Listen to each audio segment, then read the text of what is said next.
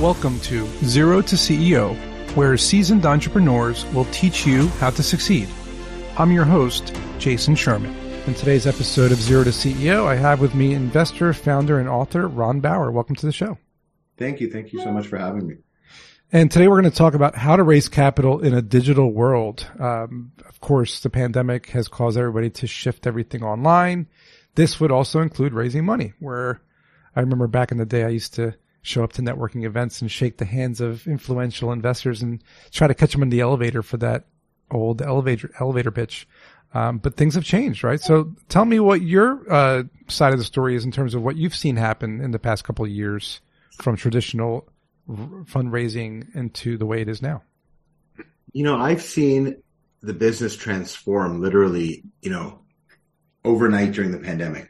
You know, whereas before you would make it, you'd, you'd set up a meeting, you'd fly in, meet someone, you'd, you do a road show. Let's say, let's say you were doing a, a pre-IPO raise or, or a capital raise for your company. You would go and you'd either retain a broker, a banker, or maybe you'd cold call people yourself and you'd set up a road show and you'd go and meet people and you'd have four or five meetings a day and maybe visit four or five cities. So you'd, you know, knock out 20, 30 meetings over a two week period you know, what happened during the pandemic is you just couldn't meet people and people didn't want to meet you. So all these virtual platforms came, you know, started appearing like Zoom and Teams and Google Meets, you know, these for these, these solutions that were meant really for meetings in companies. They were now being used by bankers and brokers and, and hedge funds to set up investor roadshows. And so during the pandemic, you know, I, I conducted a number of IPO roadshows through Zoom. And wow. you know, it, was fan- it was fantastic. The CEO yeah. of the company could basically do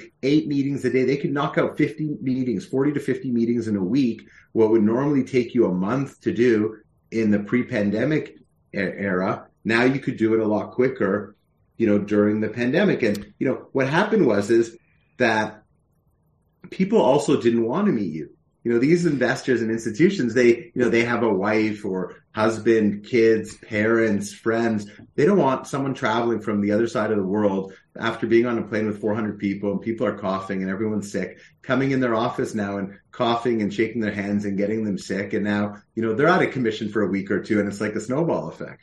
Well, it's all very time consuming too. I mean, at, at, one point in time, I was raising money for a startup and I remember doing what you said, having to travel around, pull out the pitch, do the PowerPoint on the wall and stand in front of a room. Now you can just do the PowerPoint, share your screen while you're talking to them. And it, it seems like it's just a lot more effective. And, uh, like you said, you could knock out eight meetings in a, in, in, in a short period of time. So that seems like a really good thing. But is there a downside to this whole thing?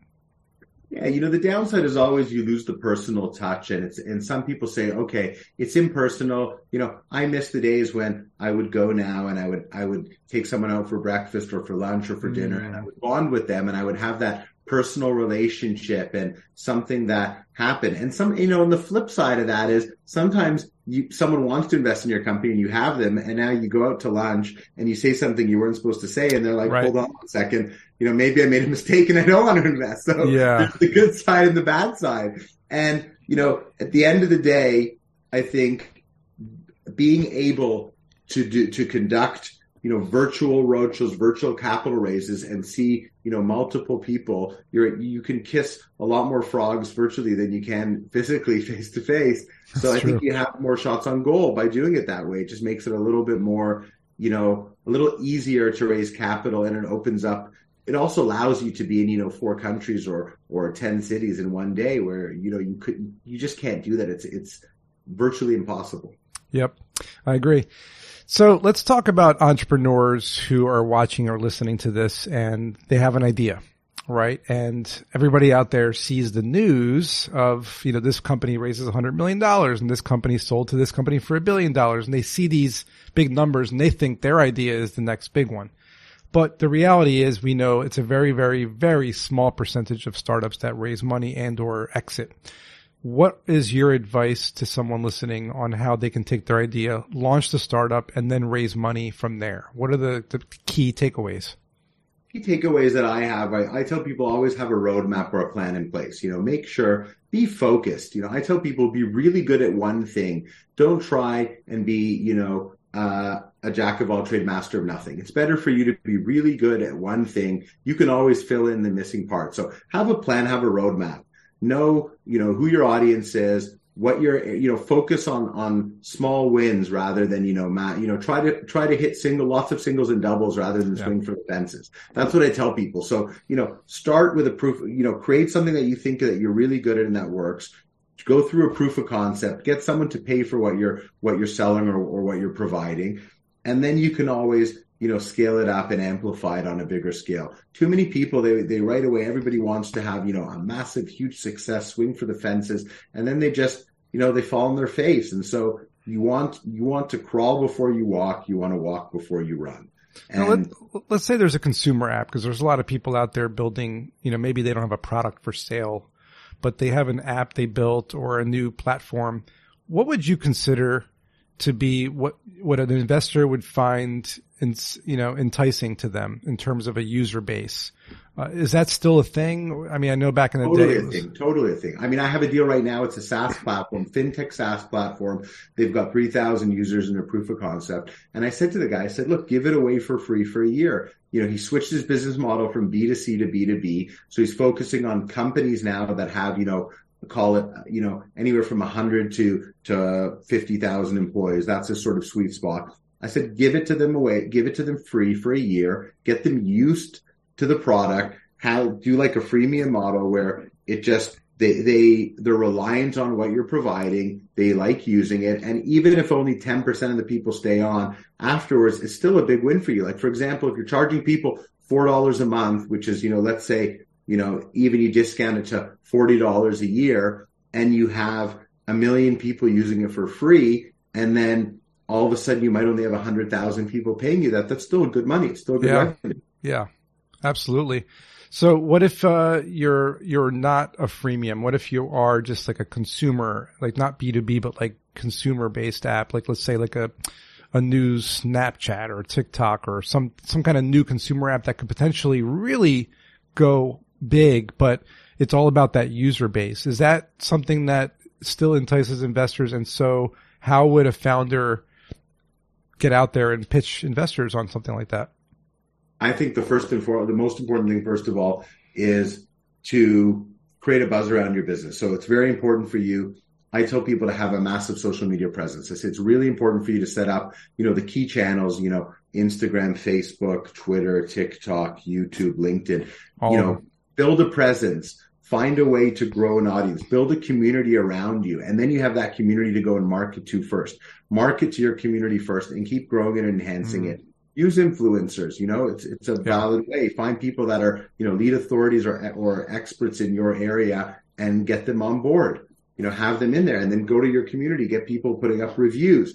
You know, you need to be creative and bootstrap. I think it's, you know, people need to come up with, you know, a sophisticated and and innovative guerrilla marketing tactics if you don't have the capital. And I think what investors like is they want to see people that are creative, that are dynamic, that are disruptive, and that are thinking outside of the box. That's really what I look for. I look for that myself, and I know everyone else is looking for it.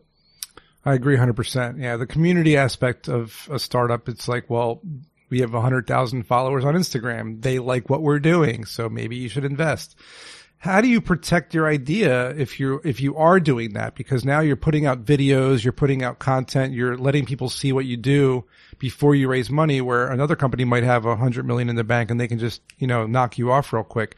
How do you protect yourself? I mean i tell people always that you know if you have something that is tangible or that has value find a way to to patent it or to trademark it. You need to go and speak right away. I tell people right away when you have an idea, go and spend the money. You'd be surprised so many people go and have this amazing idea and then they, they, they go and they launch a business and then they realize, oh, someone else has filed a trademark or a patent on it. And now I've got to change the name of my company or I got to change what I'm doing.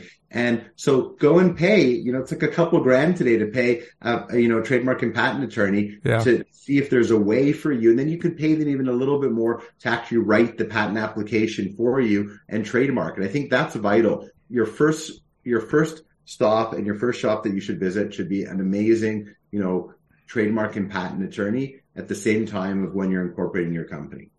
I agree. Uh, we trademarked uh, our startup before we even launched because we wanted to make sure we had the name. So um, that was important for us. Now, raising money is always difficult and time consuming for founders, especially when they're trying to build a product. What are some of the the methodologies or the tactics that you would say are best suited for entrepreneurs to even get a hold of investors in the first place? Because a lot of these investors have websites that say, sure, pitch us your idea, but you know, they're getting a thousand a day and they're, they're probably not going to listen to you. So how do you, I know you need a connection to talk to them, but what, if you don't have any connections, how do you get a hold of these people? I think you can just cold call people and email them. You know, when I was younger and I started out in business, don't be afraid of rejection. You know, if you're going to, for, for nine times you're going to get rejected, you're going to have one person say yes and give you, give you an, a meeting. And that meeting, you know, if you call hundred people and you have 10 meetings, you're going to, you know, you'll close one or two of them. It's just, you know, Murphy's Law. And so I think it's really important to you, as a founder of a company, you're, all, you need to always be raising money and always be selling. So you've got to be out there pitching yourself, selling yourself, looking for capital for your company in every in every way in every manner whether it's emailing you know portals whether it's going to investment clubs whether it's pitching hedge funds whether it's figuring out who else is in your space in your sector you know on pitchbook or on crunch and figuring out you know who's actually who's investing and who's writing checks today and go to those people and say this is what sets us apart and makes us different. We know you invest in this sector. And they might say you know what? We have we only have room for one company in that sector. Thank you very much. And that's okay. But you know, they might say, "Oh, we love this sector and we'd love to meet with you," and then now you have an opportunity there. So I think it's really important to be to always be selling and always be raising money for your business, even when you have money. The best time, actually, I tell this, the best time to raise money is right after you've raised money, right. because people always want something that they can't have.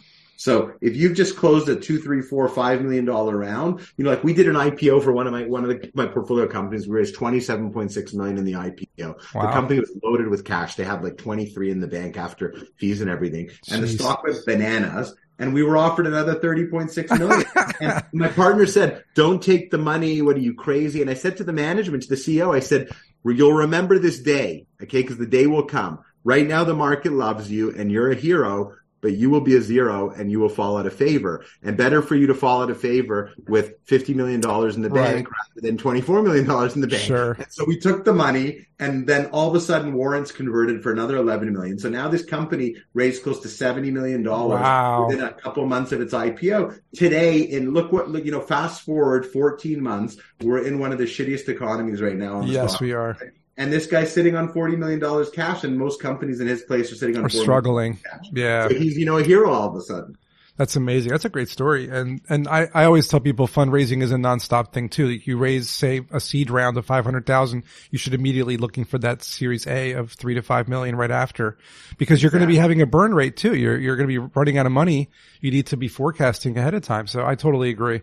Now, you mentioned something else that was interesting to me. You mentioned that um, this was before you said something about um, being an expert in the industry that you're in or learning more about it and maybe your competitors. Give me a little bit more information about that. How does how does a founder really understand their market, their industry, and learn about their competitors besides just a simple Google search?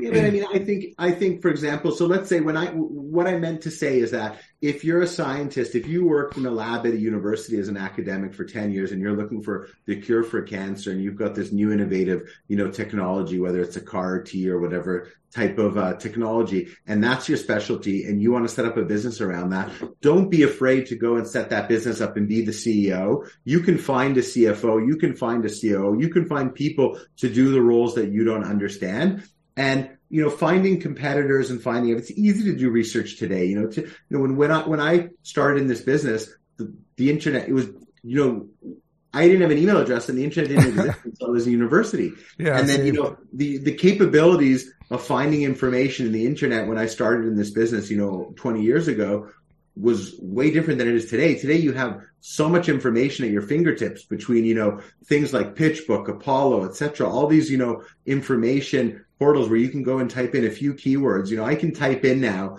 founder fintech Philadelphia or whatever, New York and whatever, and all of a sudden 2,000 names pop up with their email, their website, their their address, how much money they raised, who were their investors. I mean, you don't even you can do That's research. Insane it's insane, right? The technology that's out there that did not exist, the the the data driven capabilities.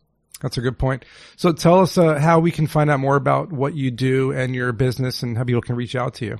You can go to my website, uh, www.theseuscapital.com. You can go to my socials. You can reach out to me on social media. My Instagram's, you know, at Ron Bauer 888. And it's the same handle for my, my Twitter as well and my TikTok. And, you know, I'm happy for, um, founders and disruptors to reach out to me off my website and someone from my team will, will get in contact and we'd love to hear great ideas and, and help founders and help uh, entrepreneurs out.